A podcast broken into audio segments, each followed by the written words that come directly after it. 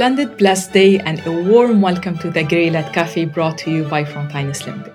Frontinus is a communications consultancy focused on engineering, infrastructure, and sustainability with you today is Engy Moussa, political scientist and teaching associate at the University of Cambridge, and I'm very pleased as always to be accompanied by Mr. Anthony Haynes, creative director of Frontinus. Greetings, Mr. Anthony. Greetings, Engy. In today's episode, we address what I personally think represents a common issue or a point of struggle for many content creators of grey literature, which is overwriting.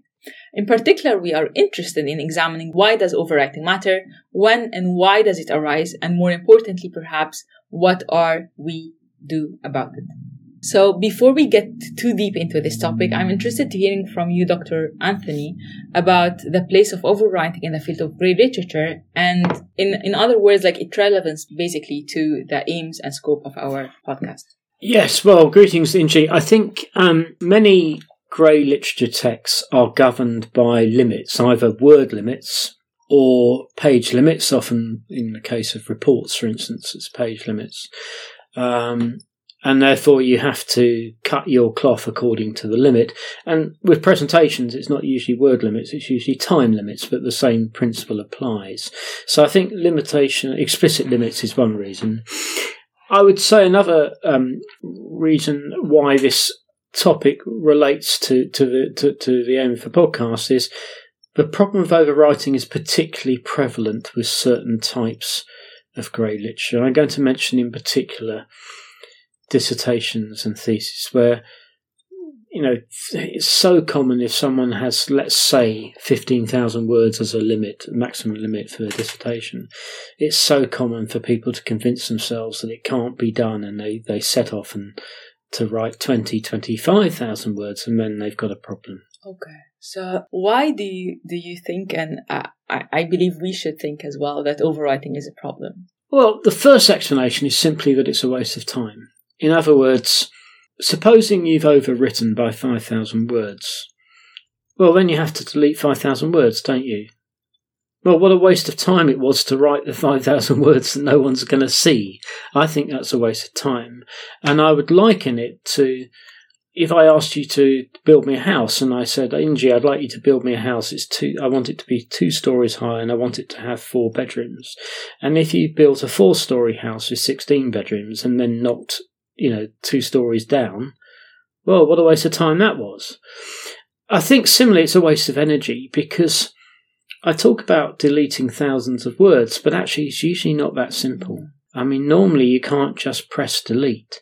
But in taking words out, you find you've got to rewrite the stuff that's left in, and that requires mental energy. And incidentally, people hate doing this. It causes misery having to do this. And then I'd say, thirdly, there's a problem in a disguised form. In other words, many more people suffer from overwriting than realise that they do. So what happens is, supposing they think within a certain uh, scope of a document, they've got to cover 10 points. And in order to make that fit the word limit, they can only cover those points somewhat superficially, you know, descriptively rather than analytically or critically, say. Well, that's a real problem. You just end up with a superficial document. Whereas if you'd actually set out only to cover five points, you could have gone into them in more depth. I mean, you can either use words to create depth or breadth. You can't can't do both. So sometimes people that stick within word limits actually do it by by dint of being too superficial. Uh, and that is what I would call a disguised problem of overwriting. Interesting. So, if I may rephrase a bit, so you kind of highlighted two categories of problems here. One of them is the quality of life of the writers, which is like the waste of time, waste of energy, and then mm. the hmm. quality of the mm. work itself, which is how they kind of try to cover yeah. many things instead of actually going in depth into one thing. So seeing how these are like yes. Qu- quite serious and, and, and severe problem for some people, really. So why do you think that overwriting just occurs again and again and again? Well, I actually think there's a multiplicity of reasons, which is one of the reasons why it's difficult to tackle. So, one reason or, or group of reasons is to do with um, people somehow misconceiving the project and, and seeing it as bigger than it really is. So, there are two aspects to that. One is an emotional reason, which is let's say someone is doing a master's degree and they've made a real sacrifice to do it. And they're doing it on a topic they're really interested in. And they are really excited about the opportunity of working out what they think about something and writing something that someone else is going to read about it. And maybe they're at a top class university and they think, wow, you know, this is, this is amazing. Um, and perhaps they're the first person in their family to reach that stage of education. All these things make them think, wow, this is, this is my big moment. And as a result, they often sort of bite off some more than they can chew and, and, actually start writing something that really needs to be a book rather than a dissertation. And then the other aspect of that thinking, of doing something that's too big, is that they take on a task where the scope is overambitious. So uh, let me give you an example. Uh, I work on a course in construction engineering, and you get a student who might want to write about the opportunities for greater use of prefabricated building and and the barriers, the things stopping that happening. So they say, I want to write about the opportunities and barriers, and I'll say, why do you want to do both? Because that's an awful lot to put into one essay or one dissertation, isn't it? So they might say, okay, yeah, let's cut it down. You're right, let's cut it down. Let's just do barriers. And I'll say, why do you want to do barriers plural? How about you do one barrier, like um, aspects to do with training requirements, for example? Well, okay, that might be a dissertation title at one at one stage. Even then, you might want to narrow it down further and say, how about doing one aspect of one barrier and when you get down to that stage, you're probably at the right kind of level. So the things that cause problems are the word and. Like, I want to do opportunities and barriers. No, you don't. Just do one. And the plurals. I want to write about barriers. No, you don't. Write about one. Those are the things that make people set off trying to do too okay, much. So aside from this, like positive, ambitious personality problems, what other things maybe on the a bit negative, like that could actually make people um, fall into this overwriting problem? Well, there are a couple that I put under the heading of mm. poor management. So one is to do with lack of budgeting. You see, most people say they're writing a grey literature white paper or a report or something like that. Most people will write a plan. They don't just sit down and start writing. They, they, they write a plan. But very often what they don't do is put any quantitative information, any numbers on the plan. And I think you should. So it might be numbers of pages for each section. It might be numbers of words for each section, but put some numbers on so you can make it sure it's going to add up to the right kind of figure. I'll just say a word there about what numbers you put on. When people do actually put numbers on, they typically put word count on. And I'm not sure for most writers, word count is very intuitive. I mean, if I said to you, I'd like you to write 1750 words on something, well, I think for most writers, they don't have an intuitive grasp of what that feels like or what it looks like. So it may actually be better to budget in terms of numbers of sentences for each section of your text or even number of paragraphs. That's somehow more intuitive for people. But the important thing is put some numbers on the plan. And then the second aspect of poor management is um, a lack of monitoring and reviewing. So let's say you're writing a report, and for the first section, you've allowed yourself 1200 words, and you sit down and write, and it comes out at 1800 words. So you've gone over a limit. What do you do about it? Well, I think what you should do about it is first of all realize you've written too much, and then secondly, make a decision. And essentially, you can only do two things. You can either think, I shouldn't have overwritten, I'm going to delete those words, extra words. Or, well, now I need to make something else shorter because I've used the words in one place, so I can't use them in another. Th- those are your only two decisions. And I'm saying, don't be hapless about it. Make a decision. Don't just carry on and then find at the end that you've got this massive headache. Review it and deal with it as you go along. Yeah, that's that's that's very helpful. One thing that have been like I noticed with many people, um, those who include other people into their review process, sometimes uh, people could like other people could, could contribute to this overwriting problem. So what would you say about mm. this and how does it actually happen so people could be more cautious okay this is a very widespread cause so you will write a draft and pass it around to people and say you know could you could you make some suggestions please and what happens most of most of the time is people think of things to add and they say, "Oh, how about this? Oh, you could take this. You could go on and explore this point, or you, you, you could give this example as well, or you could put this in, and here's another paper that you could cite and so on, and they keep thinking of things that you can add.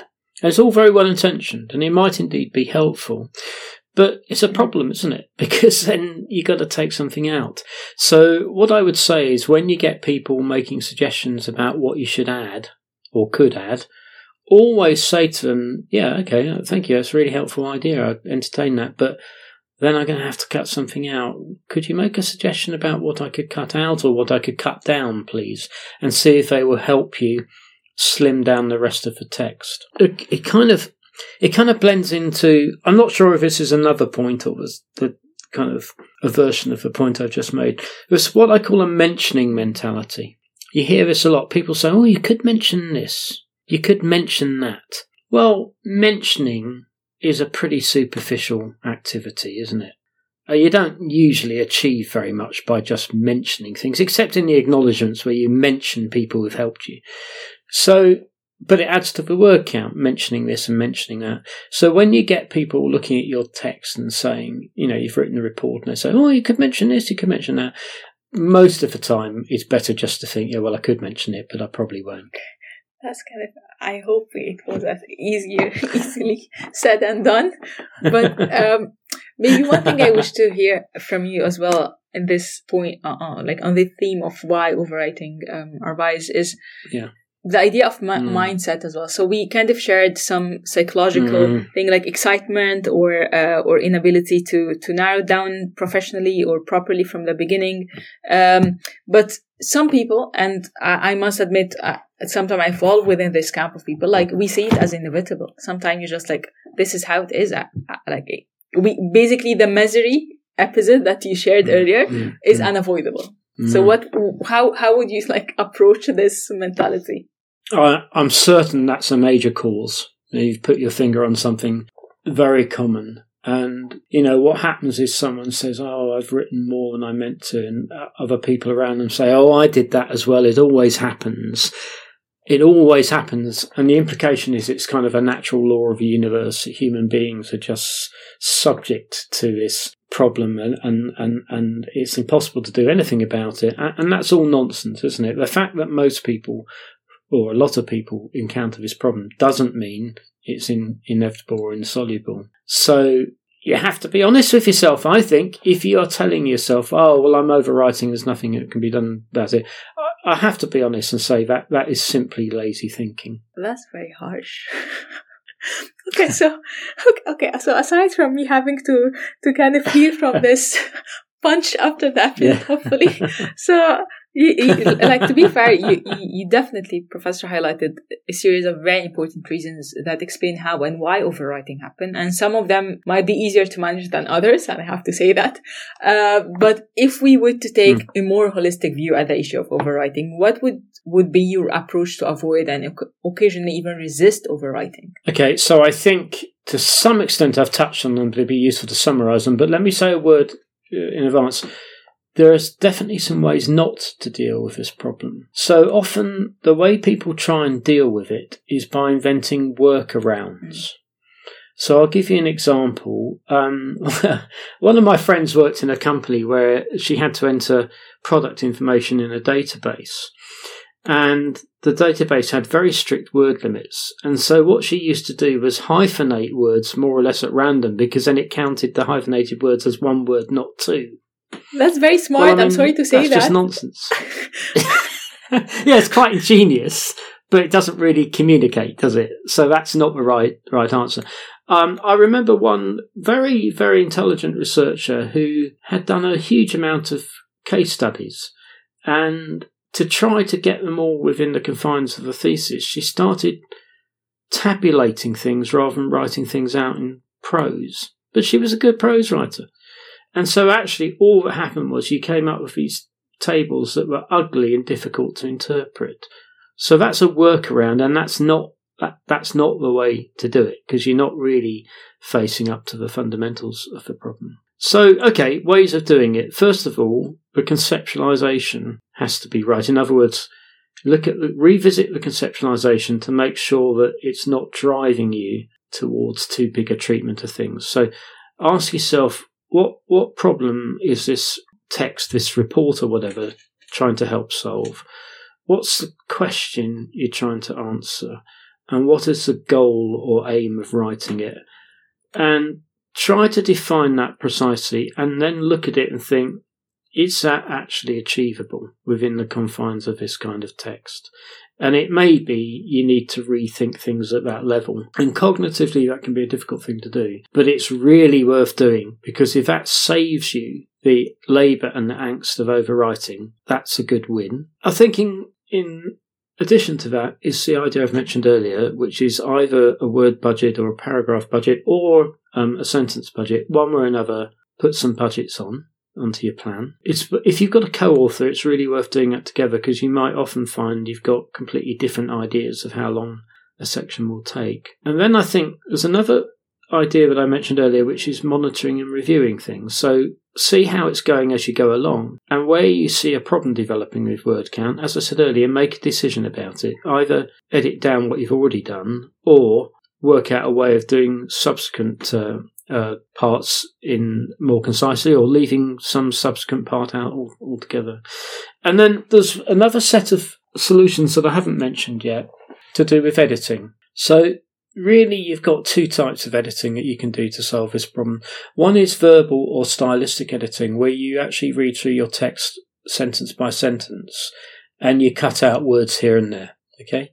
Now again, when people have a overwriting problem, this is actually quite a common solution that they try. And the good thing about it is it does work to some extent. You, you can usually reduce the word count by doing, you know, sentence by sentence verbal editing. And often you make it a bit better, actually, like the quality becomes more, more succinct as well. But there's a real problem relying it's just on that method.